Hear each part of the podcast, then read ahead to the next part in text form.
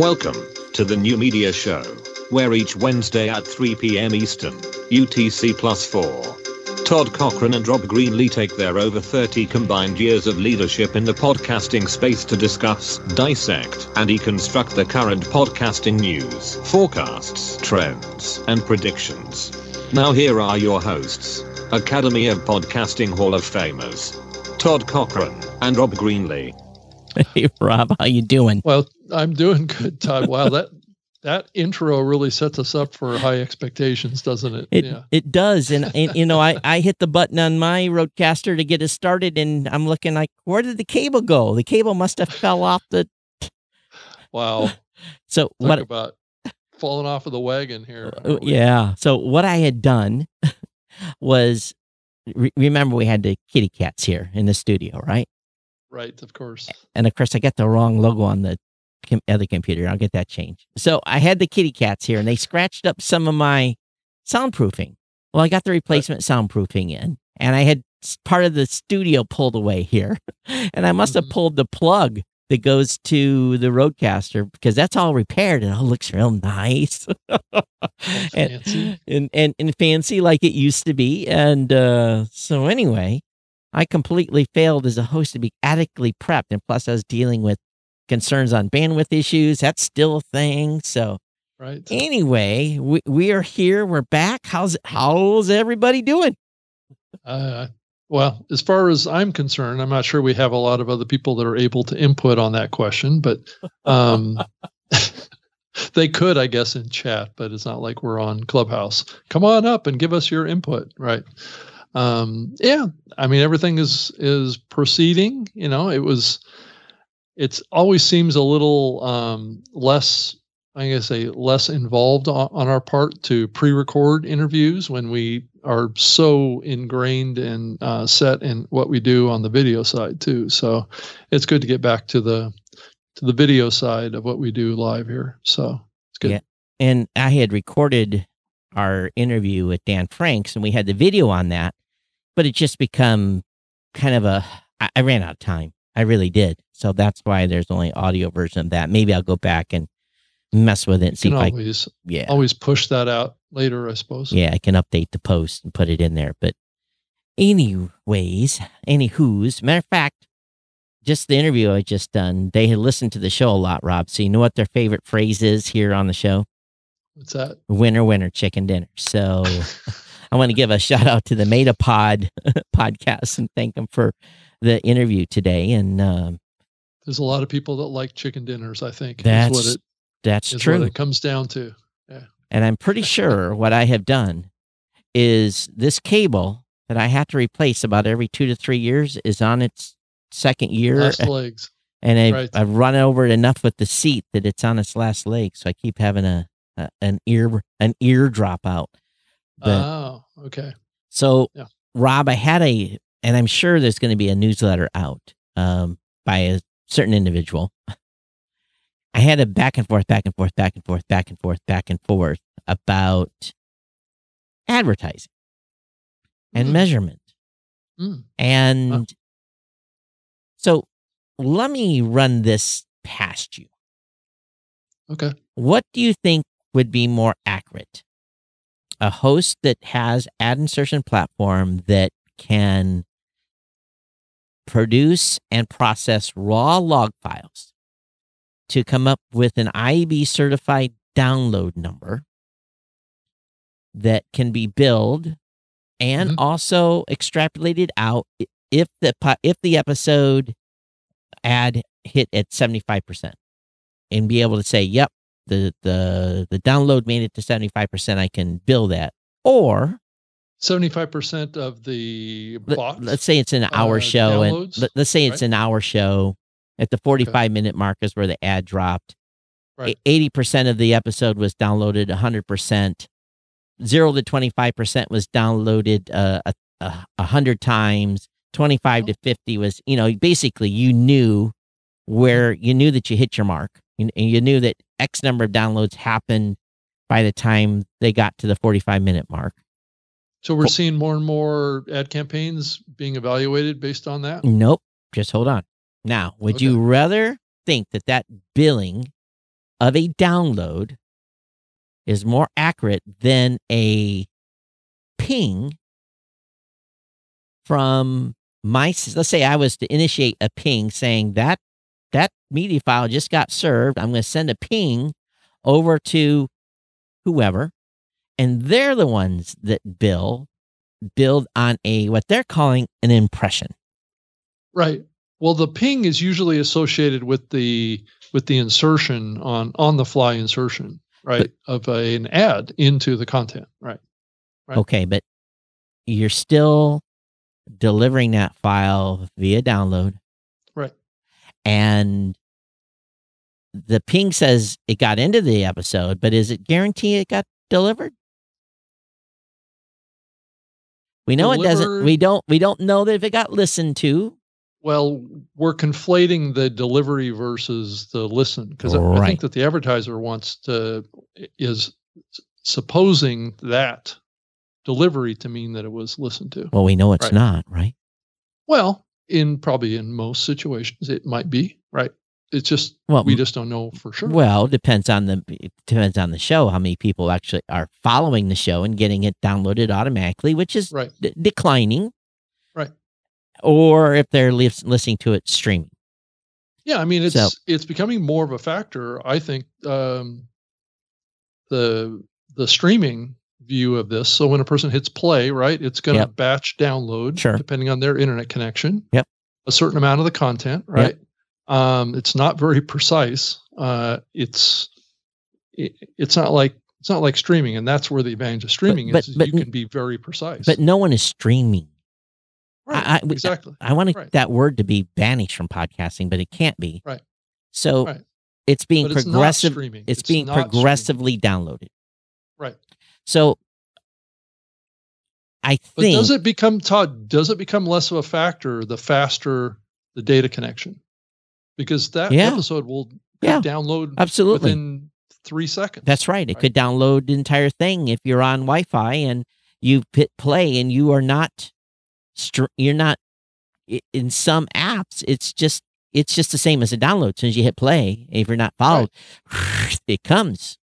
right, and it's Mm. going to cache in the device, and it's going to continue to play in its progress, which is going to seem like a stream, Seem like a stream, but it's it actually may not be actually listened to. and that ad may not be listened to. Right. Even so, my my contention, really, and I, I don't know if I necessarily have an opinion on this at this point, but if the IAB standard is is that we bill on downloads, how do how are these people getting away with being? And another thing I hate is they're using this word tag because tag is not is there's no return. There's no, It's a dart tag is the term that I I've kind Right. of become accustomed but to. but it's not a dart. It's it's a ping. Okay, is. it's a, it's a it- server side ping that happens in the database from the host. when from the host Yep. when the ep- Right. when the the ad has been injected into the content. Now, where this becomes a little bit more iffy is if the the episodes with the ads are auto generated prior to download or if they're on the fly insertions. It's now, still the same. Well, it's still the same, but the server has a different method of counting that, right? Um, it's it's not a whole lot different, but it is a little different. If the if the episodes are pre-generated, right, then they're just sitting as separate episodes in there. Where some of the hosting platforms are actually auto-generating the MP3 Right, I know files that, I per know per request. Per request. Yeah. Right. We don't do So- that. Right, and a lot of platforms don't, but some do. Some do. But again, let's go back. Let's say they are. Let's say they're Mhm. auto generating. Would you Yep. okay, if if okay, let's just say Todd just hypothetical. We're we're hey Rob, did you know we're auto generating now? We deliver the ad at the point point of request. Did you know that? And what we're doing now is we're sending a a, a dart tag ping to Umpty Squat to say that that ad was delivered, and we sent them a hundred thousand pings. But when I run the log files, Right. the download number is there supposed to be a delta? Should that number be the Mm. same? Because Mm, guess guess what I Technically, it shouldn't be the same. it can't be the same. Right. Because what if I deliver to a bot? We get requests all the time from Well, a bot. those, those have to be filtered out. Most ad insertion systems don't filter out bots on insertion. Well, that's uh, Ah. that that's that's in, in that's going to inflate the numbers. So maybe they do. Maybe they're maybe they've got a, a white list. Mhm. You know, and not, we're not supposed to use that term anymore. What are we supposed to use? Uh, I can't remember. But Uh, anyway, so I would contend that the most accurate billing number is still going to be a download. But you know, I'm sure I will be fought tooth and nail on that by others. Well, we've talked about this before. The big reason why this is happening is because the ad buyers are uh, wanting this because it it aligns with what they've been doing on the buying side Right, on the online radio streaming. But are, on. are we lying to the media buyers? it's a it's a little bit of a deception, I would say. Sh- It's not shell it's not the same thing. It's not the Hmm. same thing. Hmm. Hmm. Hmm. It is a little bit. It's it's trying to take something that's associated with streaming, real streaming. I'm not talking about, you know, what it looks like. I'm saying actually that's the format is streaming. I'm being told Um, that most and and conflating that with a download scenario which is completely different delivery I- situation. I'm being told that a lot of these companies are billing on. Again, we talked about this before, but I- I have yet to see an RFP that bills on impressions. Impressions imply, yeah, I showed your banner ad. I sent the dart tag uh, ping back to the server saying that that uh, ba- banner got served. Right.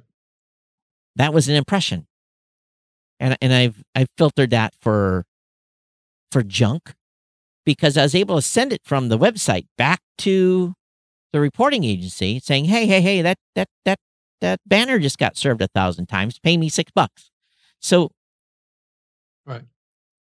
So the question really has to be asked then, and, and I don't know the answer to this. So maybe one of you that are out there listening to us getting all pissed off right now, um, is your system when it does auto injection, in other words, at the time of request, are you guys looking at the IP? Are you looking at the agent?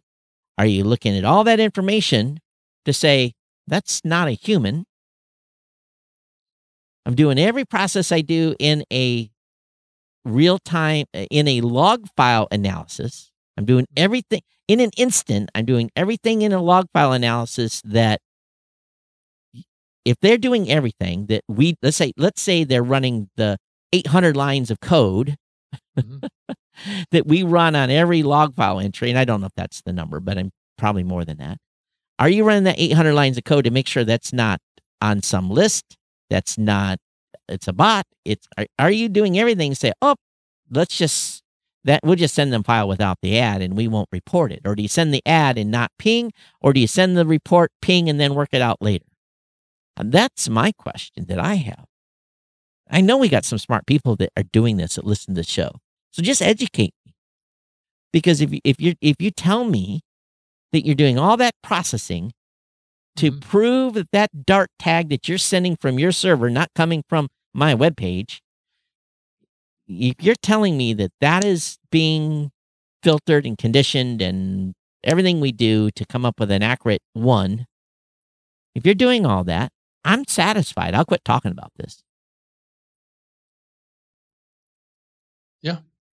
I just don't think there's any technical way of doing it. I mean, what this is is a hack on client side metrics. Right. At the end of the day, this is this is what they're trying to get to without with you know, with the realization that there's no client side. there isn't client client side metrics that we can aggregate. Sure. So and this is just a way to appease the buyers. Yeah.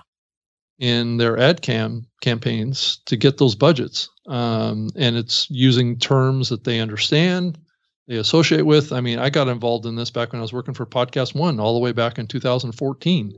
This is what uh, what Podcast One was doing. All these things, and it, and it's just a little deceptive.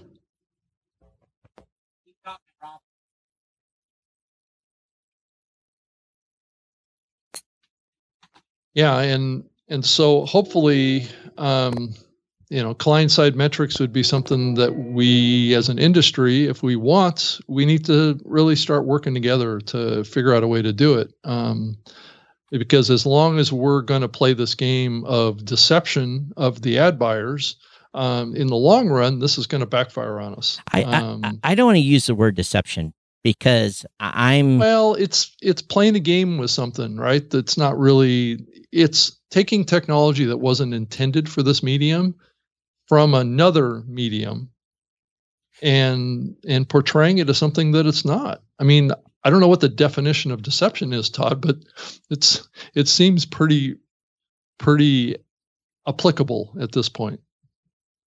I, I could have it coded up and we could it's send not a lie, it's just a deception. It's it's it's implying that something means something that it really doesn't. because I did ask my tech team. I said, because you know, I'm trying to wrap my head around this, Right. and we would have to. it, it would be a little bit of a delay in the delivery, and not a lot, because you know I'm processing millions of entries in log files every hour anyway. It wouldn't be a lot, but it Well, would. I But- thought I was just going to say delivery and listen are two different things in this conversation. I know, and because because I can. s So let's say the request for the media file comes in, and the ad is Mhm. not for three minutes, Right. And this thing starts pulling it real quick. Well, I got to put that ad in there, and I and if it's I, coming up, right? it's coming up, I got to drop that ad in there, and and Right. and you know, so it so it's do what it does, and I guess that's what these systems do. I'm That's on on the fly. On the fly. Where, yeah, where, where this gets complicated is around the on the fly stuff.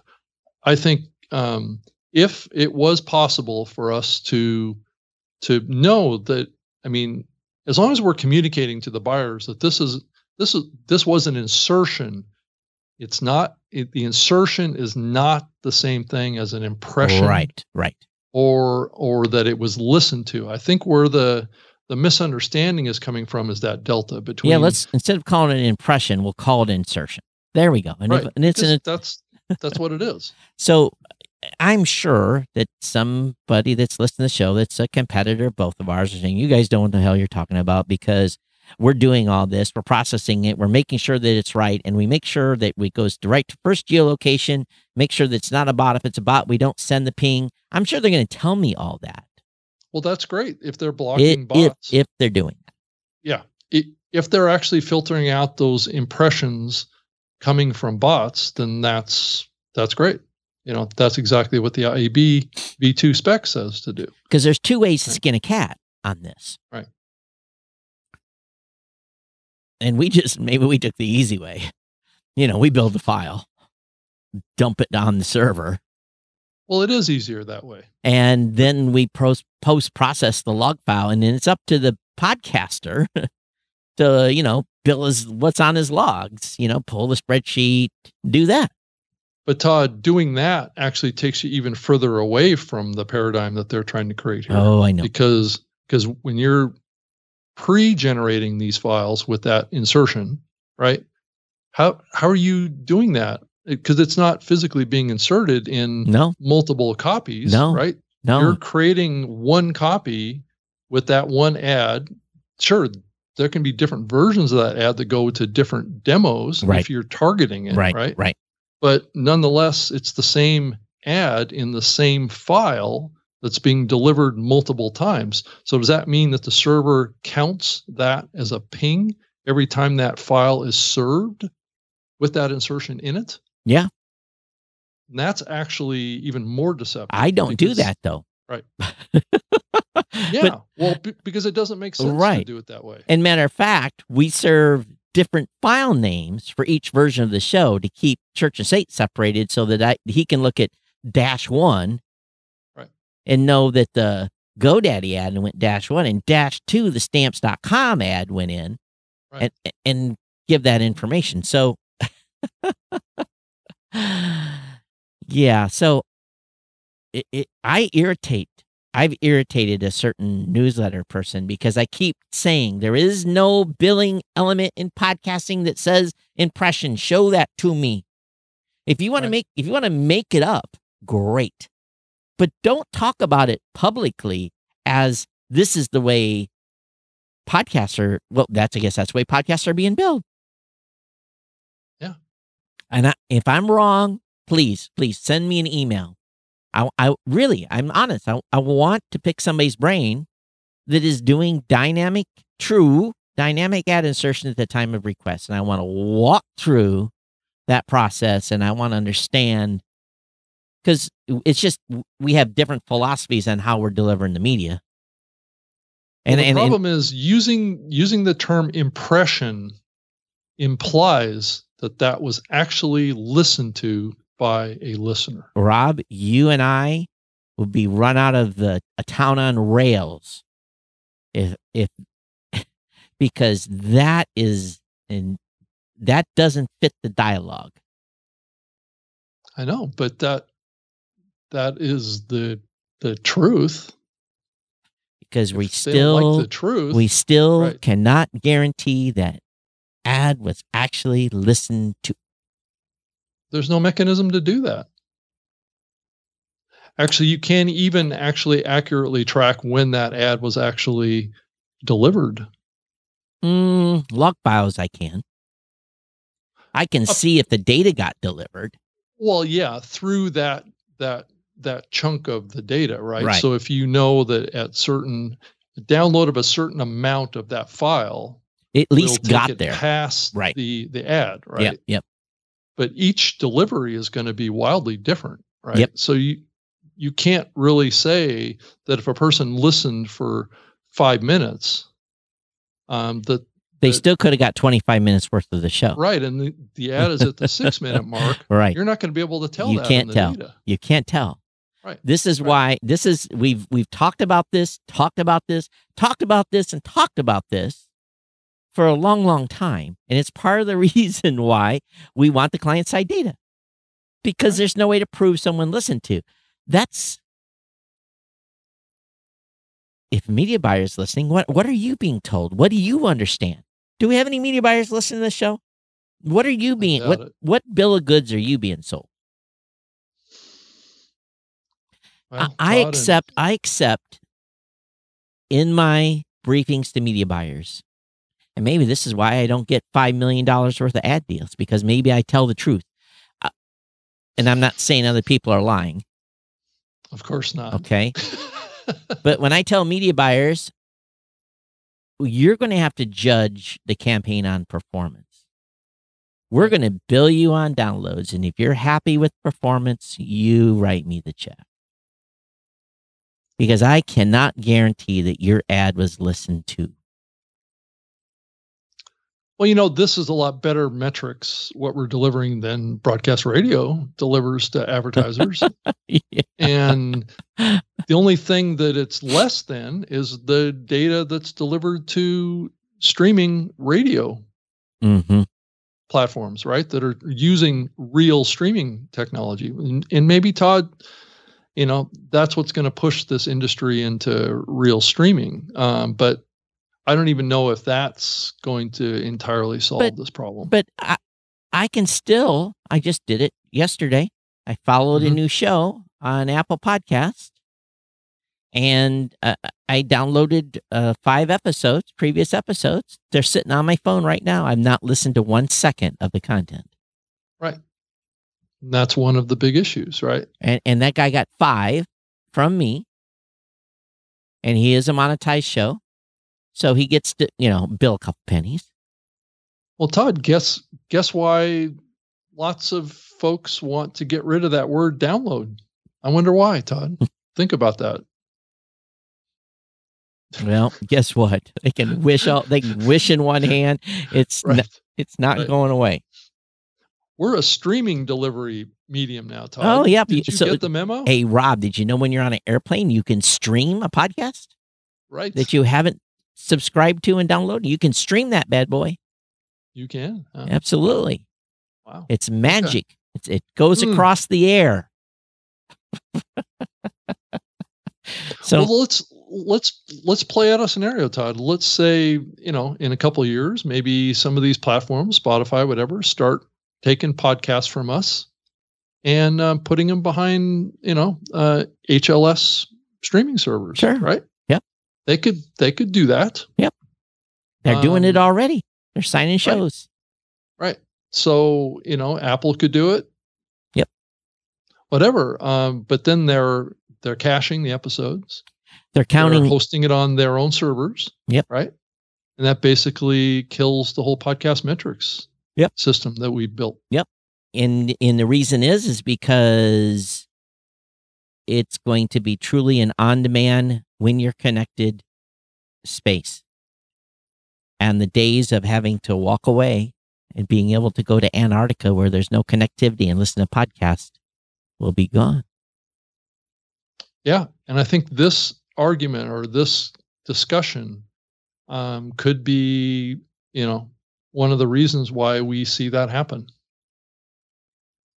So what say for you for a certain segment of content in the podcast. Right. I don't think all podcast content is going to go that direction no i, I don't it's going to so be either. more expensive. It's going to be something that's going to be done for shows that have ad deals. Yeah. And as you can see with Apple, they've they've suppressed the auto download feature. I mean, it's buried in the UI now, right? So Spotify is, you know, not not pushing that. So Yep. I think we're I think we're heading that direction. I just don't know that uh, the streaming technologies have been applied, but but I also know that the there's been a lot of um, community pressure on these platforms to be passed through, right? Um, but does that going to put pressure on Blubrry and Libsyn to support HLS streaming? nope not yet. I don't know. I don't know. Uh, and maybe there will be a hybrid. Maybe some will be on HLS and some will be on standard download. It's definitely Mhm. more expensive to do it HLS model. It doesn't use more bandwidth. It actually probably uses less bandwidth, but um, it's still additional infrastructure that you have to put Mhm. into place. So, and the individual I was talking to couldn't wrap his head around how, because they kept saying, well, you don't meet the spec. You don't meet the spec. You don't meet the spec. I consider myself, Rob, the, the line about, I know who wrote that line. I know who wrote the additional sentence in the spec because I have every revision of that document that was ever made. And and when someone says, "Well, you don't meet the spec," I'm like, "Absolutely, I meet the spec," because I can get, ascertain whether or not the media was delivered based on lo- okay, delivered, not listened to. I can I can ascertain if it was delivered. So if that download got to 51%, Mm-hmm. and that ad dropped at 50%, then I know that that it was delivered. it was delivered. and but here's the here's the kicker. The IAB spec says all you have to do to count it as a one is get past a minute. You know, And the the whole thing is counted. and the whole thing's counted. So y- if you had three ads in there, you counted as three. right. Now, if you're ethical, you'll go to your log files and you say, okay, we need to exclude 800 downloads because they only got to 25%. And if it was at 51%, and there was a thousand that didn't get to 50%, well, we need to exclude 1800 from the billing. You know, if, if you're ethical and you want to make sure that you keep your performance as high as possible, hmm because in the scheme of things, when I look at shows, this show included, about 90% of our audience, 90, 95% of our audience gets the whole show. We get that final, yep, ding back says, yep, the whole file delivered. Mhm. And we've got six, 700 that don't make it all the way, but everyone else does. So, Right. in the scheme of things, we're we're really talking about mar- margins of error. So it doesn't. So maybe it doesn't matter because ping was delivered, log file it was delivered. So you know what's what's a fudge of a couple of thousand downloads Right. per show. You know, is it really going to make that? Well, it's if it's a, you know, depends how big the show is. But if the goal is to communicate to an advertiser um, listens, then that's where we run into the problem. right, right, and that's why there's no, there's no billing metric that is an impression. There's a listen metric. It's not saying you can bill that. the download is the billable. So you can interpret the way you want. Most media buyers are not going to read the IAB spec, probably won't care. You say, Right. oh, I'm IAB certified. Okay, that's how you do your billing is up to you. As long as you're keeping the advertiser happy, then so what? And maybe my maybe my point here is a so what? Do do we quabble over a thousand downloads on a show that's got fifteen or twenty thousand downloads that didn't get hundred percent delivered? Do we even worry about that? Right. Right. Because we'll still be more accurate than radio. Yeah. Maybe not TV, but radio. But still, there's going to be a, a, a lot of the ad sales folks that come out of the uh, online radio Right, side right, that are right. going to sell impressions, right? So Yeah. they're going to sell. This advertiser wants to come in and buy a million impressions on these four podcasts, Yeah, right? yeah. Across this window of time, it's a three week window.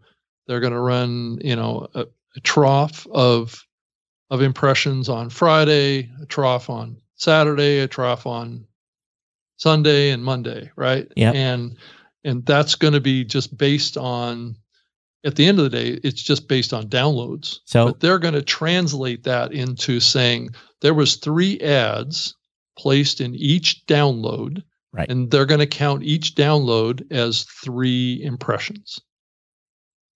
That's that's how it's going to be sold. so Pod Vader Whether or not it's accurate Right. is kind of it's the smoke and mirrors So- part here. So the perfect example here, Pod Vader says couple thousand fudge equals fifty bucks. Smiley face. So it Right. really is fudge.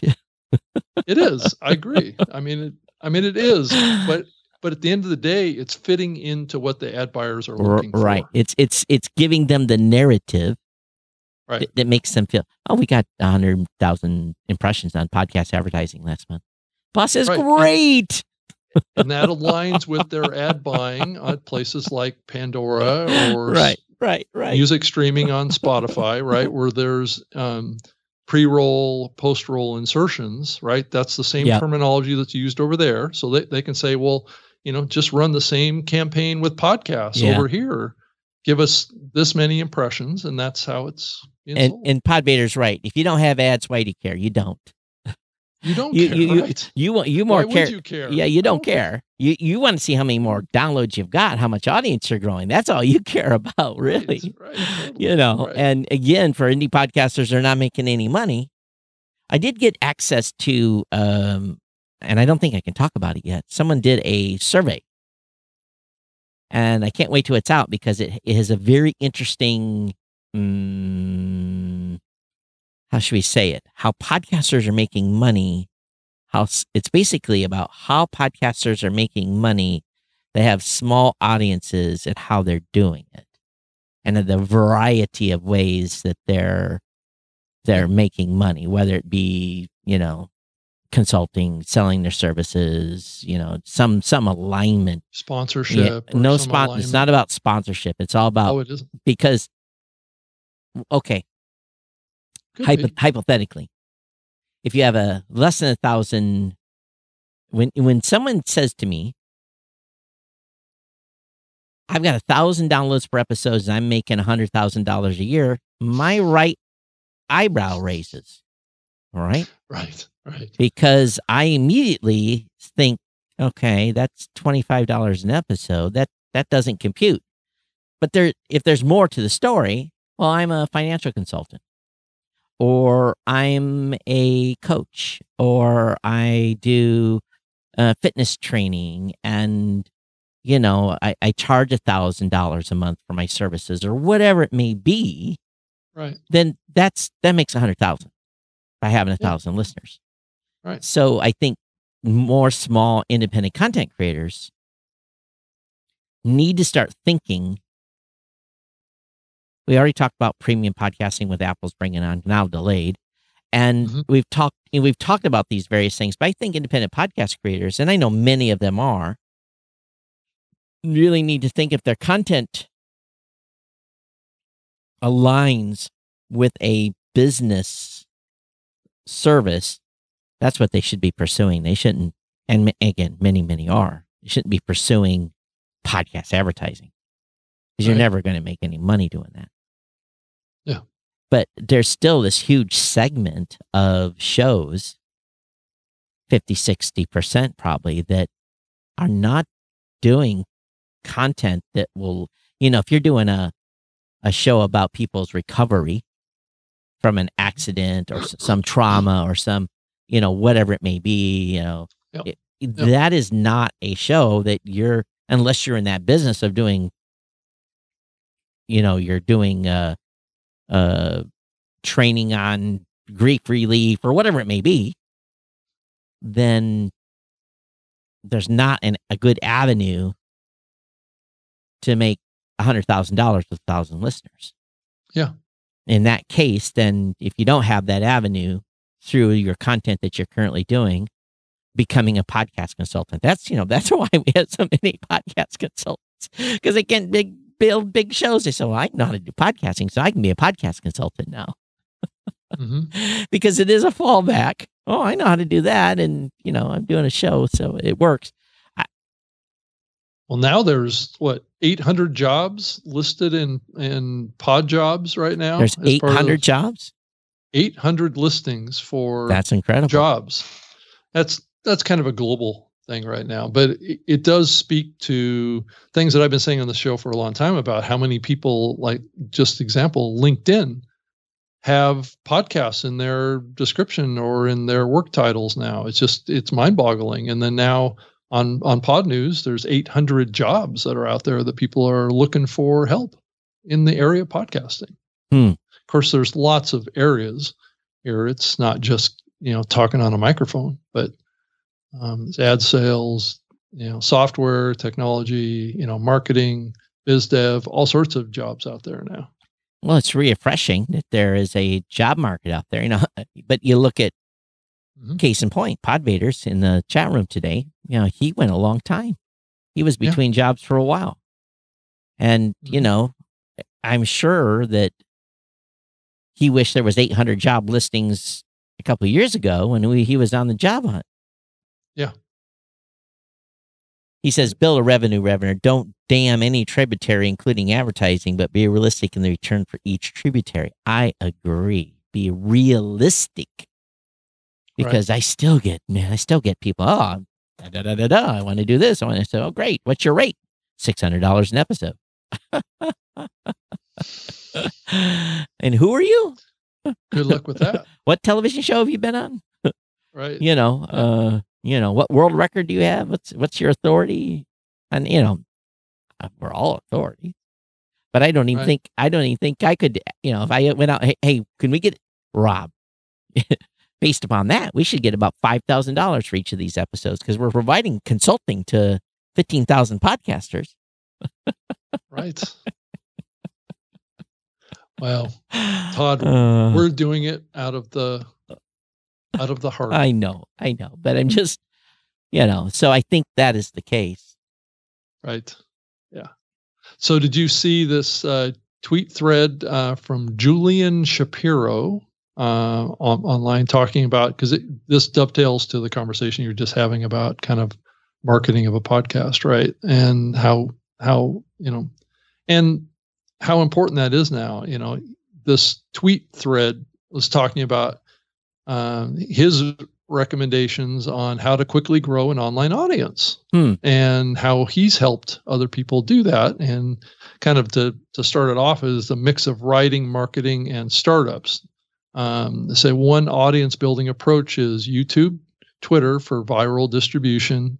Um, I don't know about Twitter, mm, about getting people to listen to your show on Twitter. I'm not sure that's the best way, but certainly YouTube um, has started to prove to be uh, a pretty good place to try and reach new audiences.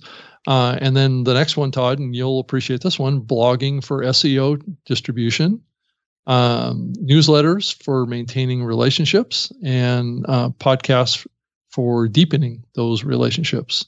Uh, so that's kind of you know that's that cuts to the core of what podcasting is is about. Um, and then um, you know I think those are the main things that he he was talking about um, as core to marketing a podcast. There's a lot of little details, but uh, I think high high level, I think uh, those are the the most important ones. Well, I have definitely been doing things wrong because yes so if i go over to my youtube channel mm-hmm. click on this i go to your channel and uh, oh there we are live. Um so here's here's the success we're having with the show on youtube. 35 22 20 41 21 that's kind of normal for views on youtube. We have a great set. We have great content. And yeah. yeah. but I mean, let's be honest, we we haven't really worked on optimizing that. No.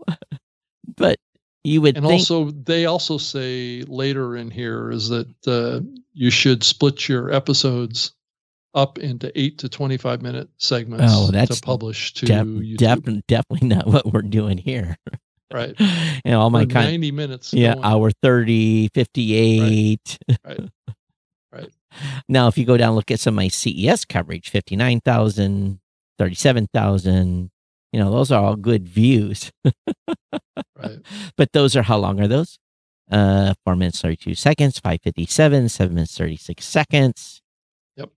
So, yeah, they, you, you got, if you, you have to do YouTube for YouTube. yeah. I'm, I've seen podcasters do, do quite well with the combination of short, um, short video productions in combination on the same page with their longer form audio. So people get attracted to the video and you kind of do a superficial talk in the video about the subject that's maybe in your longer form podcast yeah. and that drives people to to want to get more from you and listening to the podcast is is a way to do that but I agree with what Podvader just said in chat room. He says, I haven't seen any hard research that says YouTube listens convert the subscribers to your RSS feed. Putting effort into oh, growing YouTube might either. be de- detrimental to your overall goals. I I mean, it depends on what your goals are, right? If you're trying to run advertising in your show, dynamic advertising, that's certainly not the strategy to to go about. I, yeah, I had a nice lady that I talked to yesterday, and um, she's been doing a show. Um, I guess I won't talk about the topic, but she says my podcast is on YouTube, and I'm like, great. I'm like, what's your website? And she said, I don't have a mm-hmm. website. I said, oh, I said, who are you currently host? Well, I'm not currently hosting with anyone. I'm talking to you guys for the first time to put my audio on. I said, so I said, I don't want to ruffle your feathers. I said, technically, you have a YouTube channel currently. You don't have a podcast. Right.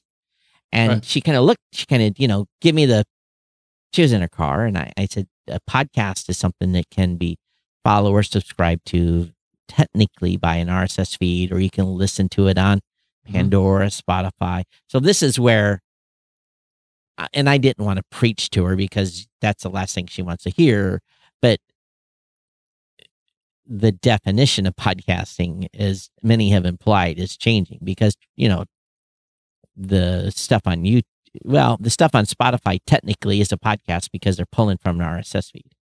Right. Um, except for podcast, uh, Spotify exclusive shows, which are not. They might be. They might be pulling from an Anchor RSS feed for all I know. But, um, right.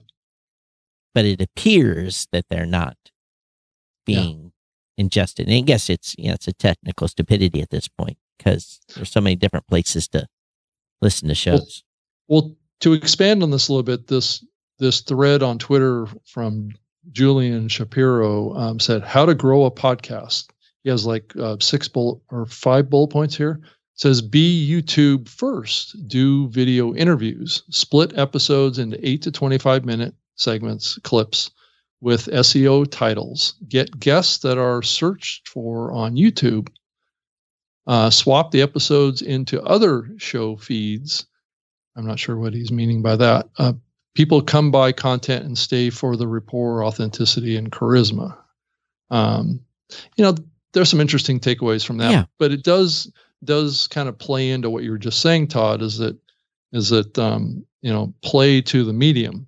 Um, YouTube is a unique medium from podcasting. It's not the same, right? So trying to think that you're going to do your regular podcast over there isn't really a strategy that's going to work that well. So you have to cater it to that medium, and that that medium over there, though, I think over the last couple of years has got the content's gotten a little longer over there about what people will watch. I mean, if you look at some of the the ads that actually run in between the content, sometimes those are 45 minute ads that you see. Or 45 YouTube- second. No, I'm Oh. talking 45 minute ads. Um, so they're almost like content segments that people Oh. are publishing into YouTube in between the YouTube videos. So So yeah. I pay whatever the fifteen or sixteen dollars to have an ad free YouTube experience um, per month, and the Mm-hmm. Right. I largely watch on YouTube now is series. Someone that is doing, um, I told you before I was watching a lot of sailing series, and Mm-hmm. people building house series, and you know people dig ditching series, and whatever it is that I'm watching, and Mm-hmm. um, I do find even myself because I'm probably subscribed now to a hundred YouTube channels. yeah, I Is- watch a lot of YouTube too. Is that, um, and some of them are monthly, some of them are weekly. hmm But if that episode gets a little beyond 20 minutes, I skip it hmm and come back to it later when I have a little more time. Because that's about all I can afford is, you know, one or two segments at 20 minutes long in between something. So I I would never watch my show for a full hour or this show for a full 90 minutes on YouTube. There's no way because watching is a completely different engagement factor than listening. I can listen to an, a nine a three hour podcast, no sweat, but I could never watch a three hour YouTube video because who has who has three hours? Well, I guess Rob, you spend as much time on Clubhouse. You might have three hours a night to watch a three hour podcast, but but I I'm actually don't. not.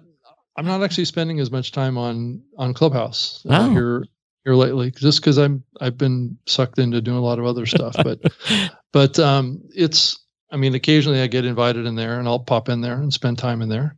Um, you know, if I get invited to be on a on a segment or on a session there. Um, but yeah, I think that the the whole YouTube thing needs to be thought of as something different from podcasting. I, I think it's got its own, like you were just saying, it's got its own kind of consumption behavior and if that you and, follows with it. and if you want to build your podcast from YouTube, then you got to do the YouTube consumption behavior. And like Julian said, it's got to be short, sweet, and engaged, and in and out. Right.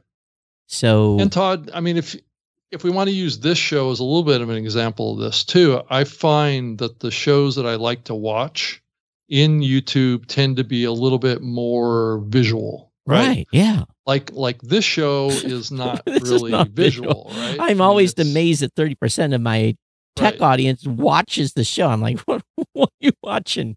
What are you watching Right. for? I'm just sitting here as I am right now. I, yeah, of course, I'll flip in a couple of screens or something, you know, and, you know, Right. woohoo, bring in, you know, bring in a screen or something, but it's, it's different. But I see some pretty pr- pretty successful YouTubers in there that have like their own sets, right? So they're actually treating it like a television production, Yeah. right? Uh, versus what we do here. This is like pull up these big bulky microphones and we have like you know just our our mug shots here. We should actually be sitting on a couple of couches, oh, you know, talking to each other, with right? a, with a beer in our hand and, uh, yeah, exactly. With you know some colored lights in the background and and a big screen in between us, you know, that can show visuals. And, and if we were with Mark, if we were like Mark in his studio, you know, light up a doobie and whatever. well, even even you know, if you think about it, even Joe Rogan is a good example of that. I mean, he's Joe, not- Joe, yeah, yeah, yeah. Yeah, yeah. I mean, he's not that much different than what we're doing here, Right. Really, but he is he is in a set. He's got a table. He's got two mics, one on each side of the table, Yeah. and he's got multiple cameras, right? So he's able to switch back and forth between the cameras when people are talking, and it's it, the background's interesting, the colors are good. Uh, but, yeah, all- that all red suave. It's the weirdest Right, it's- color ever. it's it's basically like a you know it's like you're inside of a of a of a tube Now, I, I, it's like you're inside a house of ill repute. That's what comes to my mind when I see. it. well is it an airstream is what it looks like to me yeah oh, maybe it it's like it? an rv or something like that i don't know what it is but but he's decked it out in there to make it look you know kind of space age like um but but it is a more eye appealing experience right and i think that is another factor here that a lot of podcasts us i mean it isn't like you know our your background todd isn't a little bit i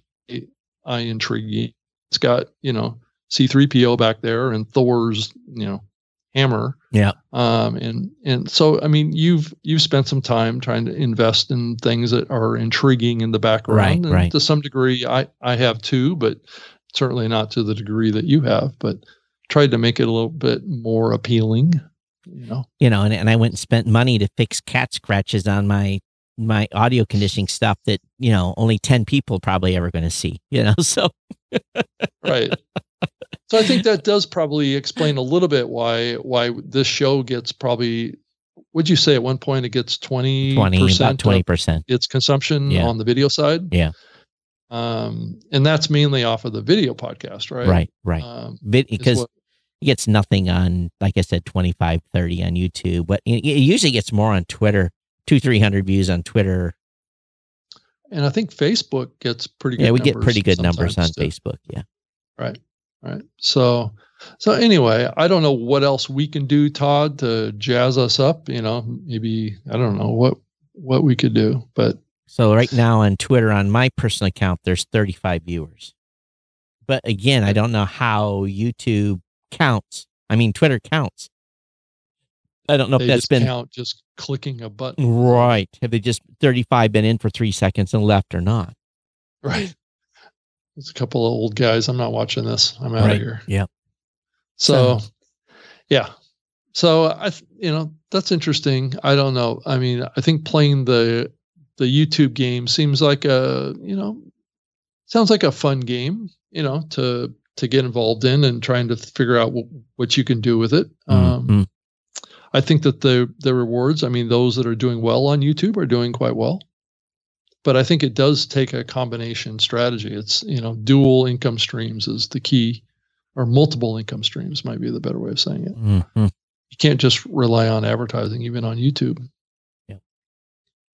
I do want to mention to some of the folks that run some of those forums in here. I do want to thank uh, folks in the forums for letting me post about we're one month out from the podcast awards, right. and uh, so yeah, nominations open on July first. So them announcing that and J- James Cridland announcing that in Podnews today, definitely appreciate that uh, as we get up here. Some of the Yeah. some of the categories are thin. You know, Rob, I I don't know if I talked about it on the last show. Thin from nominees. Yeah. So, and I announced it uh, just because I was concerned about it. The categories that are thin, um, and probably those people in those categories are going to be pissed because I announced this, but um, the categories that are thin on registrations are best male podcast, best Asian hosted podcast, best black hosted podcast, best Spanish hosted podcast, best podcast listening platform. That one's really bad. So none of the Spotify's or Apple's or anybody's come and registered. So I don't know what I'm going to do there. I'll probably end up putting them all in, and then Mhm. I, I hope they we, they all come register. Um, history category, leisure category, LGBTQ, music, news and politics, sports, and true crime are thin. Mhm. Wow. And okay. uh, if I could get about double on each one of those, um, it would. I'm not going to have to rob Peter to pay Paul because some of those haven't covered expenses yet. So Okay. Yeah, we just had a had a board meeting with the Podcast Academy just before the call here. Oh. And uh, we're already thinking about 2022. oh, good for you. So planning planning that all out has already started. So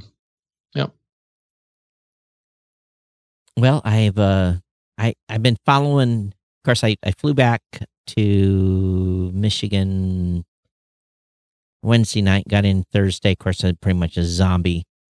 Uh, spent the weekend working on projects. My camp is on hold because they're getting ready to cut logs in around the area where my camp's going up. So I can't build my camp, which sucks because that was what I was planning on doing the whole weekend, but I found other stuff to do. But holy cow. I I, I cleared my email Saturday morning about noon and then didn't look at it till Tuesday morning. It took me to four o'clock yesterday afternoon to get Wow. through three days worth of email. Oh, you Oh, know, boy. you look forward to the three day weekends, but then you're like, you pay oh the price. my after. God, Right. you know? So Sometimes it doesn't pay to ignore it. So sometimes you just got to triage it as it comes in. well, sometimes you need decompression. Yeah, you do. right. Wouldn't that be nice? because if you start replying to a ticket on a Saturday and you and then you and they reply to it and you don't reply to it until Tuesday, they're going to know you saw it during the weekend and they're going to be mad. Right. That's true. It's true. So yeah, it's just an. I'm I appreciate this is going to be a short week too, but Mhm. But it looks like to me, like you said earlier, that the news is kind of trickling right now, and Yeah, there's nothing big happening. That's for sure. well, we're in the summer. right. and we're a month away from major media firms in New York taking their typical extensive July vacations. So, from that standpoint, there probably is not going to be a lot going on. Um, but uh, you know, it's just really kind of who's bought who, who signed who, who's moving to who. Right. no well, major Oh, go go ahead. no major acquisitions, but No. there is continued, at least on my front. I'm talking to a few people in other countries about again, it's like you said, Rob, now the little the little outliers are starting to trickle in um and looking to get their you know podcast into their apps for their regions or their specific content genre. So some of that we're starting to see. Yeah. And Apple continues to have issues. Oh my God. What's up? Um, I mean, I I really wonder, you know, how much damage that they've done to their reputation in the medium at this point. Um, Can you can you now manually subscribe to a podcast in Apple Podcast? Did did did they take that away in the last update? Someone said they had. no, I can I can subscribe. It, it's not using that term. It's follow. follow. Okay, so Right. if, if it's not in the directory, how do you add one manually? So let me let me look at this again. Oh, oh, manually. Oh, I see what you're asking. So Say, I think you go into yeah, you just go into edit in your library up in the upper oh, you right go hand live. corner. Oh, and you go edit. at and then add a show by URL. Still there. Uh, I've got Go edit. your I, library. Go in your library Yep. and go up to the edit I did. at the top right, and then right there. Oh, it's it's a, it's a pop up. yeah. What's a pop down? What is So a but yeah. station? New station. Oh, you search for a title? Add a show by URL? Hmm. Mm-hmm. Yeah. So it's still there. It is there. It's Yeah. just not as easy to find. So It's it's two levels down. r- Right. right. Well, it's library edit. Yeah. So, okay, Apple, you're listening. Why not when you go to the library, have latest episode shows download saved, and then add podcast. Have don't put it add a show by URL right in that menu system. Don't don't dump it in the edit button. I think they're trying to discourage people from doing it. That'd be the only reason I could think of is just maybe there's just not as many people doing it or Well- have an interest in doing it. Right. So that's why it's buried now. Which I could see it makes sense. I, Yeah. Todd, we we- we've been talking about the whole thing of cut and pasting RSS feeds on the part of listeners for years, and how we thought for sure that was going to go away eventually. Right. Right. And I think where the where it still is going to continue and many in the podcasting platform as we move into the subscription side um, would like to still have the ability to to offer a subscription Right. By their um, own. that's that's more you know across the industry versus just with Apple or Right. just with Spotify Right. right Yep. um so that's one way to do it so you get a custom URL from a company that offers a premium podcast service like each one of us do and um, you just cut and paste it in here and guess what you get your subscription podcast right in your You're good to go. your Apple podcast If you're app. using a low level authentication username password, right because there's no OAuth or anything like that built into these apps. It's just a basic username and password. Yep. Which is fraught with security issues if you're worried about people sharing. Yeah, it is. Um, most of these platforms, or most of the, well, I think there is an interest in locking it down more. I think A- Apple has done that with DRM, right, with their own subscription service, where they've they've locked it down. You can't share episodes on on the Apple's, which is delayed, right? Yeah. They they've delayed it to when? Have they say June? Oh, this is June. says it says will now launch sometime in June. Yeah, I got the emails. I just didn't read them all. My eh, my understanding is the British Podcast Awards announced their nominees. Yep. And I'm trying to get to the list. 2021 nominations. So podcast.co in, in the UK is the company behind that. And they they run the podcast awards in in Britain, the British Podcast Awards, plus they run the Australian Podcast Awards. too. Right. So we're definitely doing something wrong. They got Wondery, they got Acast. Oh, those are the under Wondery and Acast are partners with them anyway in their magazine. And I saw that So- Amazon s- sponsored it, uh, just like they did the Ambies. I guess I need to figure out who these people are talking to because they don't care about my awards. Well, I can I can share with you my, my contact there. Yeah, that'd be great. Let's see if we If can that- get them to write a That'll check. help. Yeah, it would be That'll good. help. It would Okay. be good. Yeah, sometimes it's just about knowing the right person and seeing you know that right person. Yeah, that'd be awesome. Yep. Podvader says, I know a company creates a unique RSS for every episode. That's how they police sharing. Huh, there's other ways to do that too. So, but Mhm. that's one way to do it. But that's Yeah. awful painful to have a unique RSS feed for every, every episode. episode. Yeah, Yeah, that's, that's, kind of painful Yeah, for very- the user. very painful, not user friendly at all. So, all right, cool. Um, Oh, and and I like the article that Tom Webster wrote a couple days ago. I haven't read uh, it yet. The the celebrity podcast because there's been this this talk in the industry about you know how indies feel like they're getting left out Mm, because of all of the celebrities getting into podcasting, and um, and I think that that's that is a little overblown, um, just based on my own experience from it. And Tom kind of confirms that too. Um, it's just because you're a celebrity doesn't mean you're going to make it in podcasting. oh, you know Just- that you know that better than anyone. Yeah, well, my my year working at Podcast One, you know, was was pretty plain for me to see that. Right. So you know, it takes it. You know, those folks don't always have the skills. You know, to be successful audio producers. They do Just okay. because they're a big celebrity in a movie star doesn't mean that they have any idea how to connect with people at a personal level. they have uh, good scripts when they do movies, and Yep. and their and their emotions are dictated. So, Right. I think that's the case. Is you okay? You're supposed to be happy now.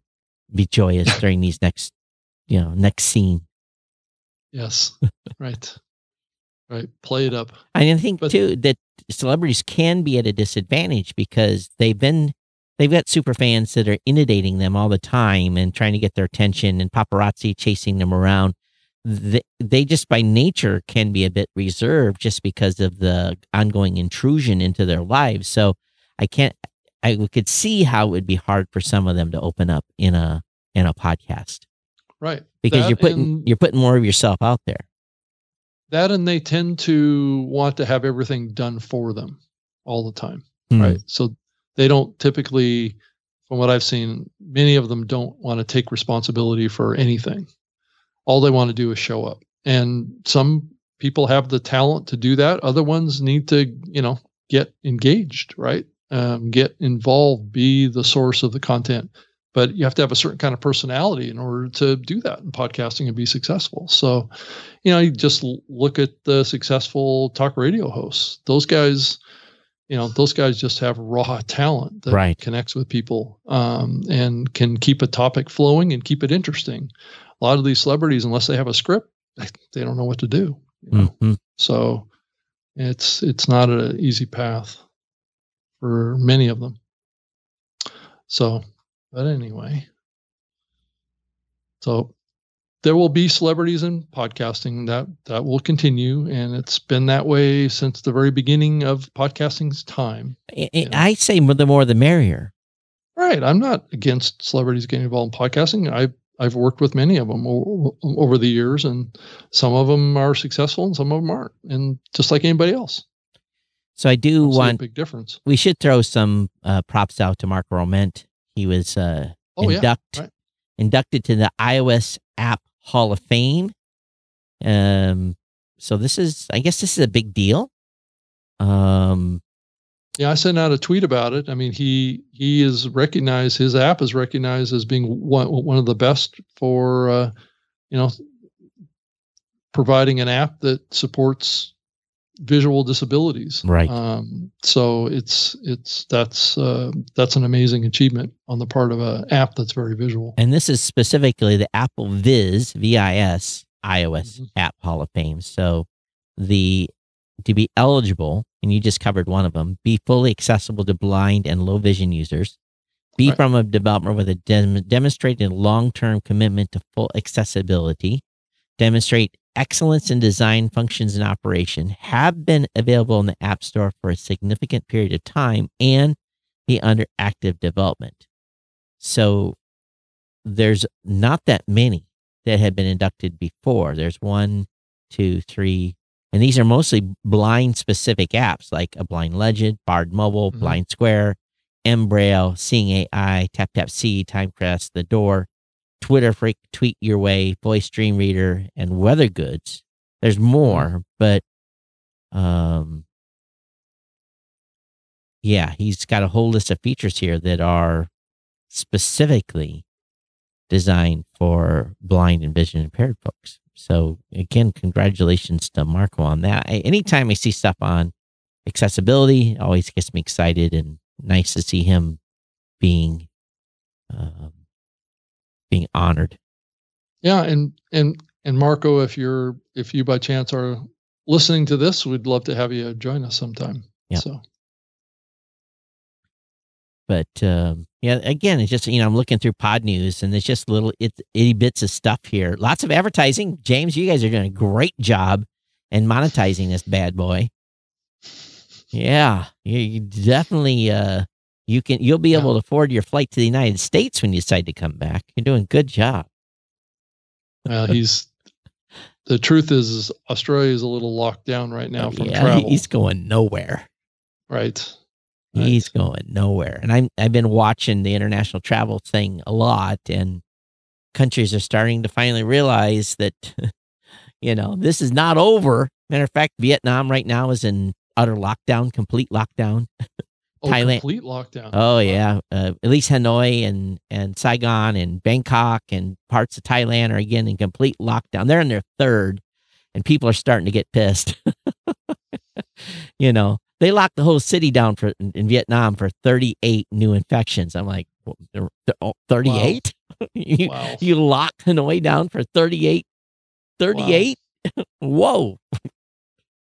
So, Well, while well here in the U.S., it's opening up big time. oh, I, yesterday, was it yesterday? Yeah, yesterday. I, I finished up late here. I was didn't want to go home and eat, so I went. There's an Applebee's, literally, and and Applebee's is not ever my first choice. Matter of fact, it's closer to the bottom because of the way they create their food. But just went in there, got a quick bite, ordered some. You'll be proud of me, Rob. I ordered salmon, and uh, wow. yeah, Good for you. and uh but when I got to the door, I had my mask in hand, right? And it said, no mask required. I'm like, Wow. whoa. wow. Wow, I think the term was for vaccinated people, but it said no, you know, no. So I Mm. walked right in and went, sat down at the bar. And I said, You guys still doing social distancing at the bar? She says, It's, we're allowed to have like a third more people or something like that. But they're saying, at least here in Michigan, and July 1st is our get out of jail, get out of COVID jail date. Get out of jail. Hey Todd, I saw in the in the, the Podnews, um, it looks like James listed the um, the pod podcast index data shows that Anchor plus Megaphone host 1.6 million podcasts out of 3.8 million podcasts available. So half of the podcasts. So, James, why don't you go and now rerun that data? 41% of all shows. Okay. James, go rerun that data. I don't we can we can give Megaphone all their act their probably shows are all active. So James, go rerun the mega Right. the anchor numbers and tell me how many dead shows are at anchor.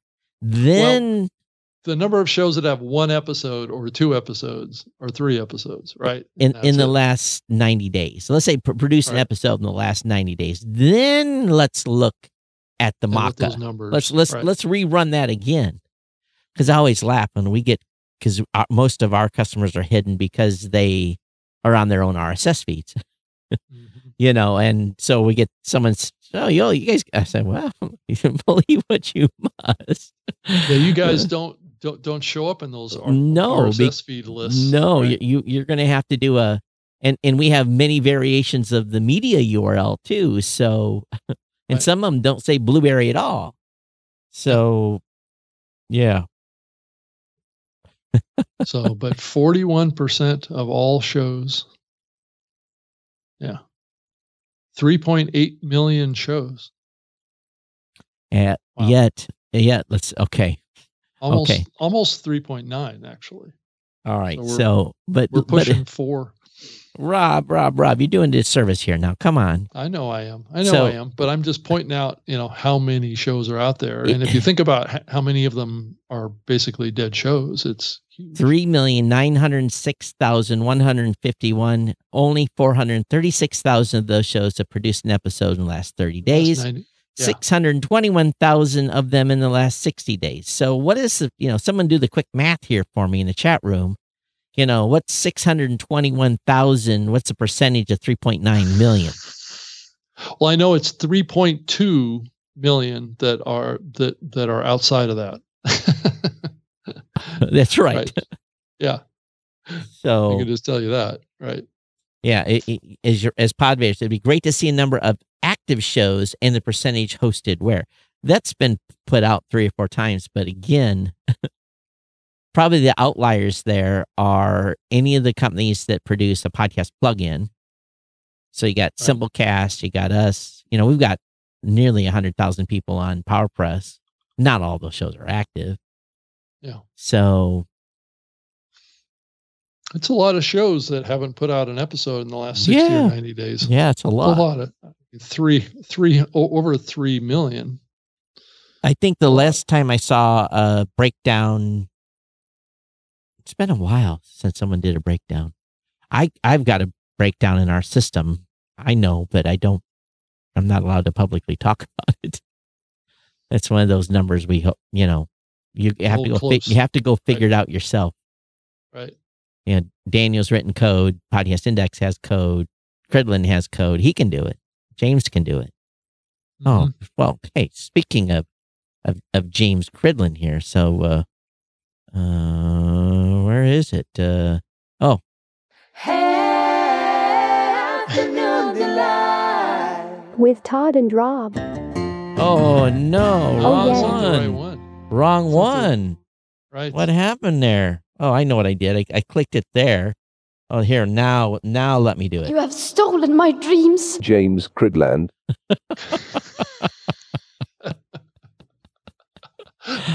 So, or or or better yet, uh, you know, again, How dare you? James Cridland. so Well, James, we'd love to have you back on the show. At Yeah. Some point. So, Yeah. so I think we're, you know, I think it'd be great to have you have you bring us up to speed since you're so up to speed with so much stuff going on around the world with podcasting. he So- knows all the secrets. He he should do the new media show because he's got all the secrets. Of course, he has to be careful. Well, he does have his own podcast. He- I know, but he does a recap of the newsletter. So what? And uh, he can't tell all the secrets because he's also advisor on Captivate. So anything he learns, he can tell the Captivate team. So Right. that was a slick move. It was a slick move. So, oh, I especially like the name of the new um, podcast hosting platform out there. Did you see this one, Todd? no, I did not. It's called Mumbler. Mumbler? Mumbler. M U M B L E R. Mumbler. It's a new podcast hosting platform. Says it's already live that allows any podcaster to create their own paid podcast Okay, how- in just three clicks. So mu- is it M U M B L E R? Yeah. Dot what? Uh, let me go to the website. It's itself. not dot com. It's it's, it's mumbler.io. oh. Because I go to mumbler.com and it's they want money. Yeah, it's not. Yeah, it's not that. create your create your subscription podcast in less than one minute. Wow. Right. There you go. Start your Uh, podcast. How much? Create an account. It's all about. Let's go. It's about Start. subscriptions. Get paid for what you're doing. Right. How much can you make from your podcast? Eight hundred subscribers at seven dollars a month. Uh, I don't know about that. I just like the name. It's not the most flattering term to use, Let's see. Who's the team behind Mumbler? and it's and it's very English too. Let's see here. Paul Rodriguez is the co-founder, tri- Tribucaster and business entrepreneur. What's Tribucaster? Jose Carlos Cortizo, podcaster at N Digital, Tribucaster and business entrepreneur. Carolina Marino, product designer. Uh, Victor Correll, podcaster pro. These, I think this is a I don't think these folks are in the United States. They look like it no, I might think be they're outside Spain. of the U.S. Yeah, might be Spain or Yeah. potentially. yeah. I think they're. It looks like uh, maybe English or Spanish, All right. but well, I I could be wrong. It. I think it's, it is based in Europe. It Yeah. looks like. good for them. Mumbler. I got some. Dem- hey, uh, you guys, if you're listening to the show, I've got uh, 347 podcast related domains. Uh, hit me up. You got some VC money? You know, th- that term mumbler doesn't bring to mind a perception of quality content, content though. Uh, I'm not going to bash the name, but it is a weird. I'm not, it's a I'm not weird trying to pick. the name, but the, you know, we should look up the definition of the word mumbler or mumble. What is that? Is that it's not flattering. term. Let's just put it that way. right? It's not flattering to a content creator to, To to be mumble. a part of a platform that's insulting. Oh, that wasn't the right way to do that. Which, but it's you know, it's a fun name. I have to give him credit for that. It's not easy to come up with a, a, a name of a company these days, especially when you have you know people like Todd out there that own them all. Say something indistinctly and quietly, making it difficult for others to hear. Number two, bite or chew with toothless gums or eat without making much use of the teeth. Oh my God. Oh my God. As a noun, a quiet and indistinct utterance. I'm just reading from Google's definitions for mumble. Now, mumbler, I don't know if there's actually a uh, Yeah, I don't, think, that's, a, real word. Oh, yes, mumbler. Oh, is it a word? Yeah. Is mumbler Mumbler? mumbler definition by the free dictionary is someone who expresses a language, someone who talks, especially someone who delivers a public speech, or someone especially garrulous, the speaker at a commencement and utter of useful maxims. So it's actually the term the term That's not bad. mumbler is actually a positive Actually, wow. Okay. in the That- new it, it's a th- it's this is a th- uh, in a thesaurus. I cannot pronounce It's- that. It's the power of the R. Yeah. it is. That's right. Oh, mumble. Oh, to wait a minute. Wait, R. wait, wait, wait. That was the thesaurus. So this is the actual definition. Utterly to utter indistinctly by lowering the. Okay. I do that all the time. I mumble all the time. Dis- destroy the- Destroy the new American English language. Right. Right. Emerson Colleges teaches their students to speak with an overly open throat. That's what Podvader says. uh, Yeah. Oh well, I I wish them the most luck. yeah. Hope It looks uh, like they're doing premium, so they're about the fifth fifth company to join the premium play. So Um, Julian Shapiro, you know, we we we're just talking about his Twitter post. He, he, he actually just wrote me. So oh, really? says, Rob, I remember hearing you on Clubhouse. Great to see you here on Twitter. That's my whole message. Just wanted to say hello. So okay. hi, Julian. You got to tell him his ears should be burning. We've been talking about him here on the show today. Right. Right. Yeah. So that's cool. All right. I was going to. I think we got to the bottom of the hour here. Oh Todd. wow, we did! Holy cow! Good for you, because I was like, "Hey, we're about done here." I think so. I think we're cooked. So one thing I am going to Well say done. is, uh, SpaceX continues to put Starlink, uh, Starlink satellites up. They're doing becoming so successful that Viasat now has went to the FCC and said this needs to stop because Viasat has got like 4.5 billion dollars wrapped up into putting I don't know if it's that much three new satellites into the into the air Yeah. and I'll I'll go on record. I used to own used to own Viasat stock. Right. I bought Viasat stock early in the days when they were first going to they first introduced their internet connectivity and it, it did well and I dumped it because if if you're holding Viasat stock, I would short the hell out of it because it is going to Starlink's going to beat the crap. they're going to eat their lunch. They are Right. going to eat, and I don't guess I'm not an investor, stock uh, stock advisor. I'm not any of those things. So just beware. You you do it at your own risk. But Yeah. in my personal opinion, non-official, non-investor opinion, that stock is headed for the basement. Now they they've got other stuff. Viasat is a much bigger company than just satellites. Um, they do a lot of DoD stuff. So I've been in Viasat's offices before in a previous life. So matter of fact, quite a Mhm. bit. um, in their Yeah, I think uh, all of the projects that Elon Musk is working on are uh, building momentum. and uh, I'm trying to get myself in a position where I can get on the IPO of Starlink stock. I, it, it's probably two or three years down the road, but yeah. Well, I'm already a Tesla owner Yeah, already. yeah, I so- know you are. So Yeah. you've you've done well with that. Okay. Anyway, enough stock advice. Um, definitely want to thank you all for being here and uh, hanging out with us today. And we'll be back again next Wednesday for another show. Rob, uh, where they can where can they contact you?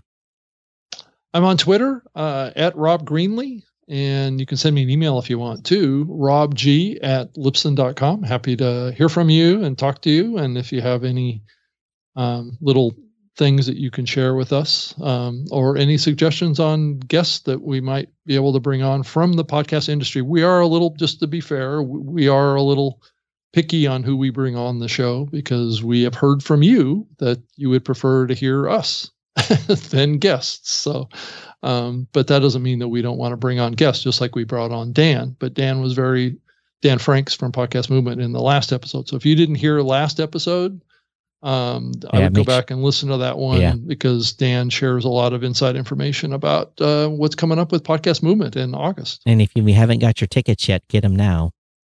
Yeah, I've already got my flight and my hotel booked already. I'm Yeah. ready to rock and wow. roll. I haven't booked my flight yet, but I will. I do have my hotel room. So anyway, Yep. let's uh let's get out of here. So everyone, thanks for being here. We'll give you a little outro jingle. I am prepared. I do have my hand on the button. We'll Wow. see everyone next Wednesday. Take care. Okay, bye.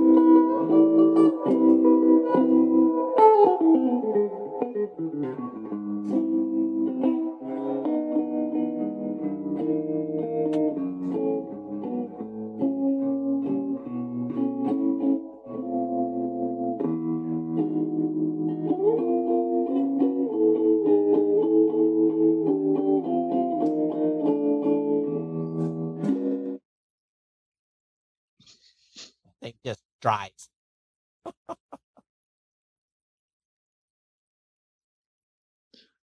That I prefer this one.